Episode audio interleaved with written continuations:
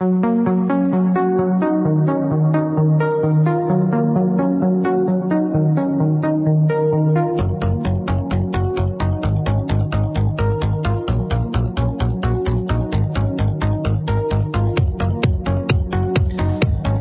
and welcome to the news on booze. We've got a few short stories, stories, stories that we want to share with you guys. Apparently, I've had a couple of adult beverages before I started this show tonight. So glad that you could join us. Uh, this is going to be a fun one. We've got a few short stories. Tomorrow is, uh, uh, well, not tomorrow. Today, if you're listening to this, you know, when it comes out on Tuesday, today is the big day in Georgia when we have a big election runoff. Uh, hopefully we'll get the results of that election, but, you know, it could be, um, you know, in recount for months. Uh, who knows? Uh, there, there's all sorts of information going on around that that election right now that it's uh, it's illegal, that um, there's going to be fraud, uh, and, and, like here's the of course there's going to be fraud. There's going to be those that try and uh, deceive and decept the system into having it have the outcome that they want. But luckily for you and me, there's a thing called alcohol uh, that allows us to cope with the morons that want us to believe that they know the truth. But we know that they're a pack of liars and buffoons who want us to believe a narrative that's untrue. No matter what story they're telling, I don't, I don't really care. Um, you know, the the results of this election are obviously important to both sides of the party because it determines the the who controls the Senate. Um, and so if Democrats take it, they have, you know, basically carte blanche to do whatever they want, uh, with Biden taking the White House, which that should actually make today an interesting day as well, because this is when they're supposed to, uh, well, actually, no, that's the, that's the next day. The next day they're supposed to, uh, count the electoral votes. And supposedly there are a number of, uh, congressmen and senators, um, who are planning to object to the validity of the count. And there's also a big protest planned in Washington uh, for that day, so that should also make it interesting. Um, so be prepared with a a glass of something strong uh, that particular evening because I'm sure that all of the good journalists out there will be framing the story in a way that's beneficial to their particular political bend. Uh, should be entertaining. So, uh, but here are some of the stories that you might be interested in caring about that we're going to discuss over uh, another short glass of Cruzan blackstrap rum. I got to tell you guys, I, I, I typically like uh, some of my adult beverages uh, over ice. This one I have found is most delicious at room temperature. So if you have the means to get a bottle of it, I highly recommend. Um, I don't think it would actually be good mixed with anything. I like it just straight. It's it's quite tasty. Ah. So right off the bat, one of the more interesting stories that I came across today uh, was that the founder of Alibaba has reportedly been missing since late October.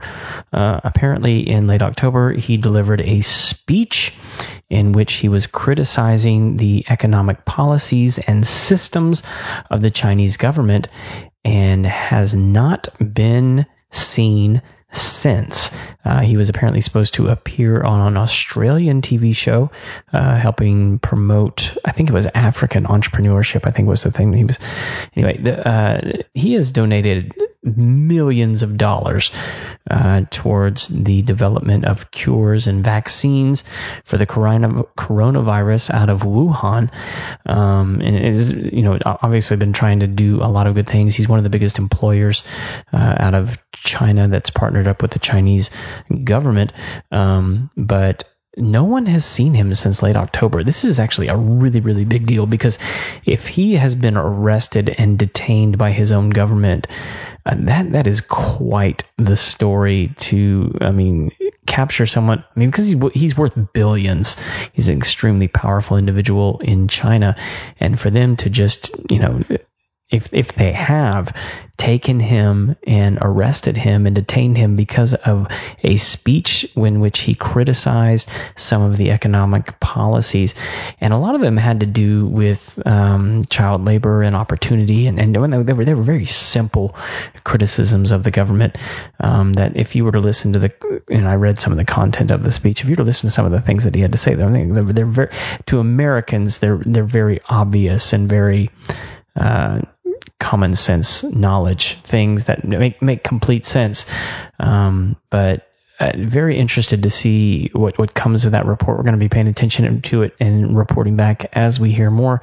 But right now, uh, CEO of Alibaba uh, supposedly missing since late October, and we are well into 21 at this point. So he's been missing for close to two and a half months.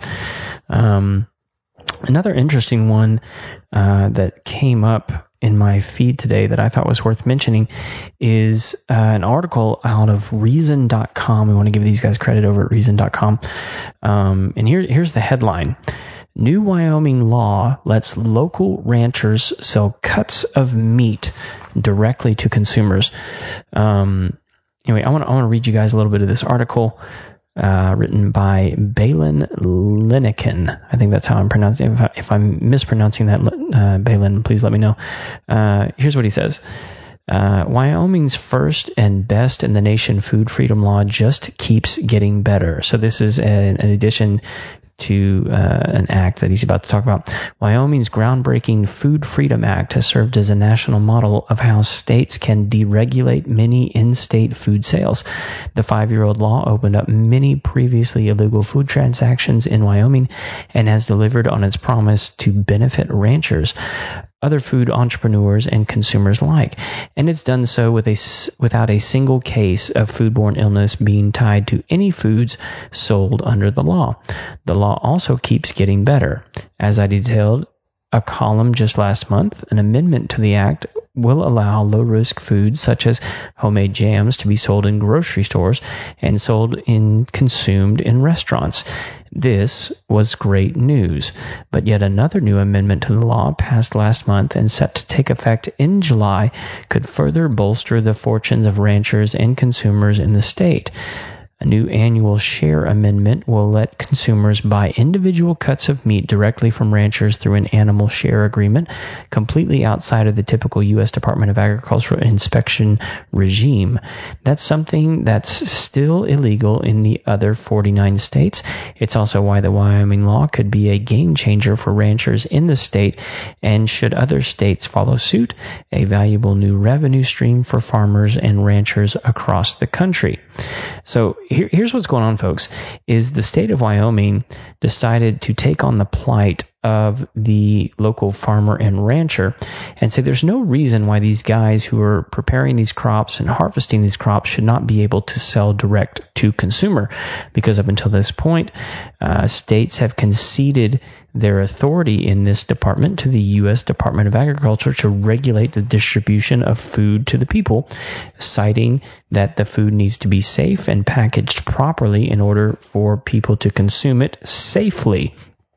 What Wyoming has done is said, like, look, if you want food, go to a farmer. If you want meat, go to a rancher. Uh, they will be happy to provide you with those goods fresh from their places of production. Seems to make a lot of sense. Um, and I, I know a lot of the, the people who would listen to that and be sort of concerned would be like, well, what, well, one of the things that the author of this article points out is there's been zero instance of foodborne illness due to this, uh, this act. Um, I, I also think it doesn't mean that these ranchers cannot sell, continue to provide products to those food preparation places that want to package them and want to prepare them for public consumption at a grocery store. Um, but it's also talking about like jams and jellies, and I assume things like salsas and hot sauces. I actually have, have a, uh, a friend that has a hot sauce company, and one of their biggest struggles is, you know, if they can't prepare it in a commercially inspected kitchen, they actually can't bottle those things properly, and then they can't sell them in stores, so they're, you know, have to resort to things like farmers markets uh, to go and sell their wares. Um, um, which is actually another interesting aspect of this is like farmers markets have been legal and continue to be legal where you can go and sell meats and cheeses and produce that have not been inspected by anyone from the USDA. Um, so this has been going on for a while. It just has to happen in the right environment. But you know, on, on this particular instance, you know, these these ranchers and farmers don't have to leave their places of business where they're actually doing their work. They can actually sell those cuts of meat and those uh, jams, jellies, and again, I'm I'm assuming things like salsas. Uh, they can sell them directly from their property to people that want to purchase them.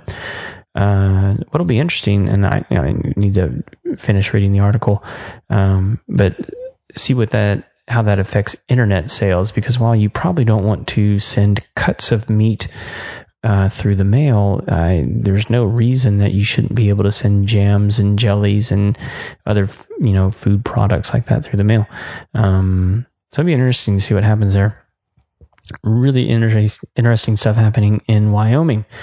Uh, so to finish off the day, uh, we saw a really interesting tweet come down the pipeline from uh, Ilhan Omar, uh, who's the congresswoman. Uh, and uh, here's her tweet. It says, winning both Senate races in Georgia is how we get $2,000 survival checks into the hands of the American people and how we start to deliver on the people's mandate for change. Sign up now to make calls into Georgia with Team Warnock. Uh, Warnock is the candidate uh, running for a Senate seat in Georgia. Um, you know, and and so you know, what what you have just heard is essentially political blackmail. Uh, here's a congresswoman that says that the only way that you're going to get it, and, and, and, like by now, you should have received uh, your check uh, from the government, uh, which was actually from you. You actually paid that money into the system, and they're just you know giving you a portion of it back. Now saying that you know due to the pandemic, we're going to give you some of the money back that you've already paid in the system. Um, but she's saying if you actually want more money, you need to elect who we say that you need to elect, and that's not going to happen unless you elect these people. Implying that if the other the alternative were elected, uh, the money would stop. And this is this is a constant. Uh, political tactic from the left that says, you know, unless you do what we say, you will not get the resources uh, that we, you know, so lovingly want to give you and, and coddle you with. Um, this is just shameful. It's absolutely shameful. It's one of the most ridiculous things I've ever seen on the internet that someone says, like, you know, if you want more money, just vote for the people that we want. This is blackmail, people. This is political blackmail. I, I, I cannot believe that someone's looking at this going like, you know, hopefully people, you know, find this to be a reasonable tweet. This is an unreasonable person. This is just uh, like an this person is not of their right mind. And then the other thing is, like there's it, has got over 5,000 likes. Like people over 5,000 people saw that and said, "Oh, that's great." I I don't understand. I just don't understand. How how can you read that and go, I don't feel coerced at all. I don't feel manipulated at all. And don't be bought off by trinkets and doodads. Your integrity is worth more. Anyway, those are the uh, the news stories of the day that interest us here at the News on Booze. Again, if you have not tried a room temperature short glass of the Cruzan Blackstrap Rum, uh, we encourage you to consume this if you're going to be observing the news. So until next time, have a good one.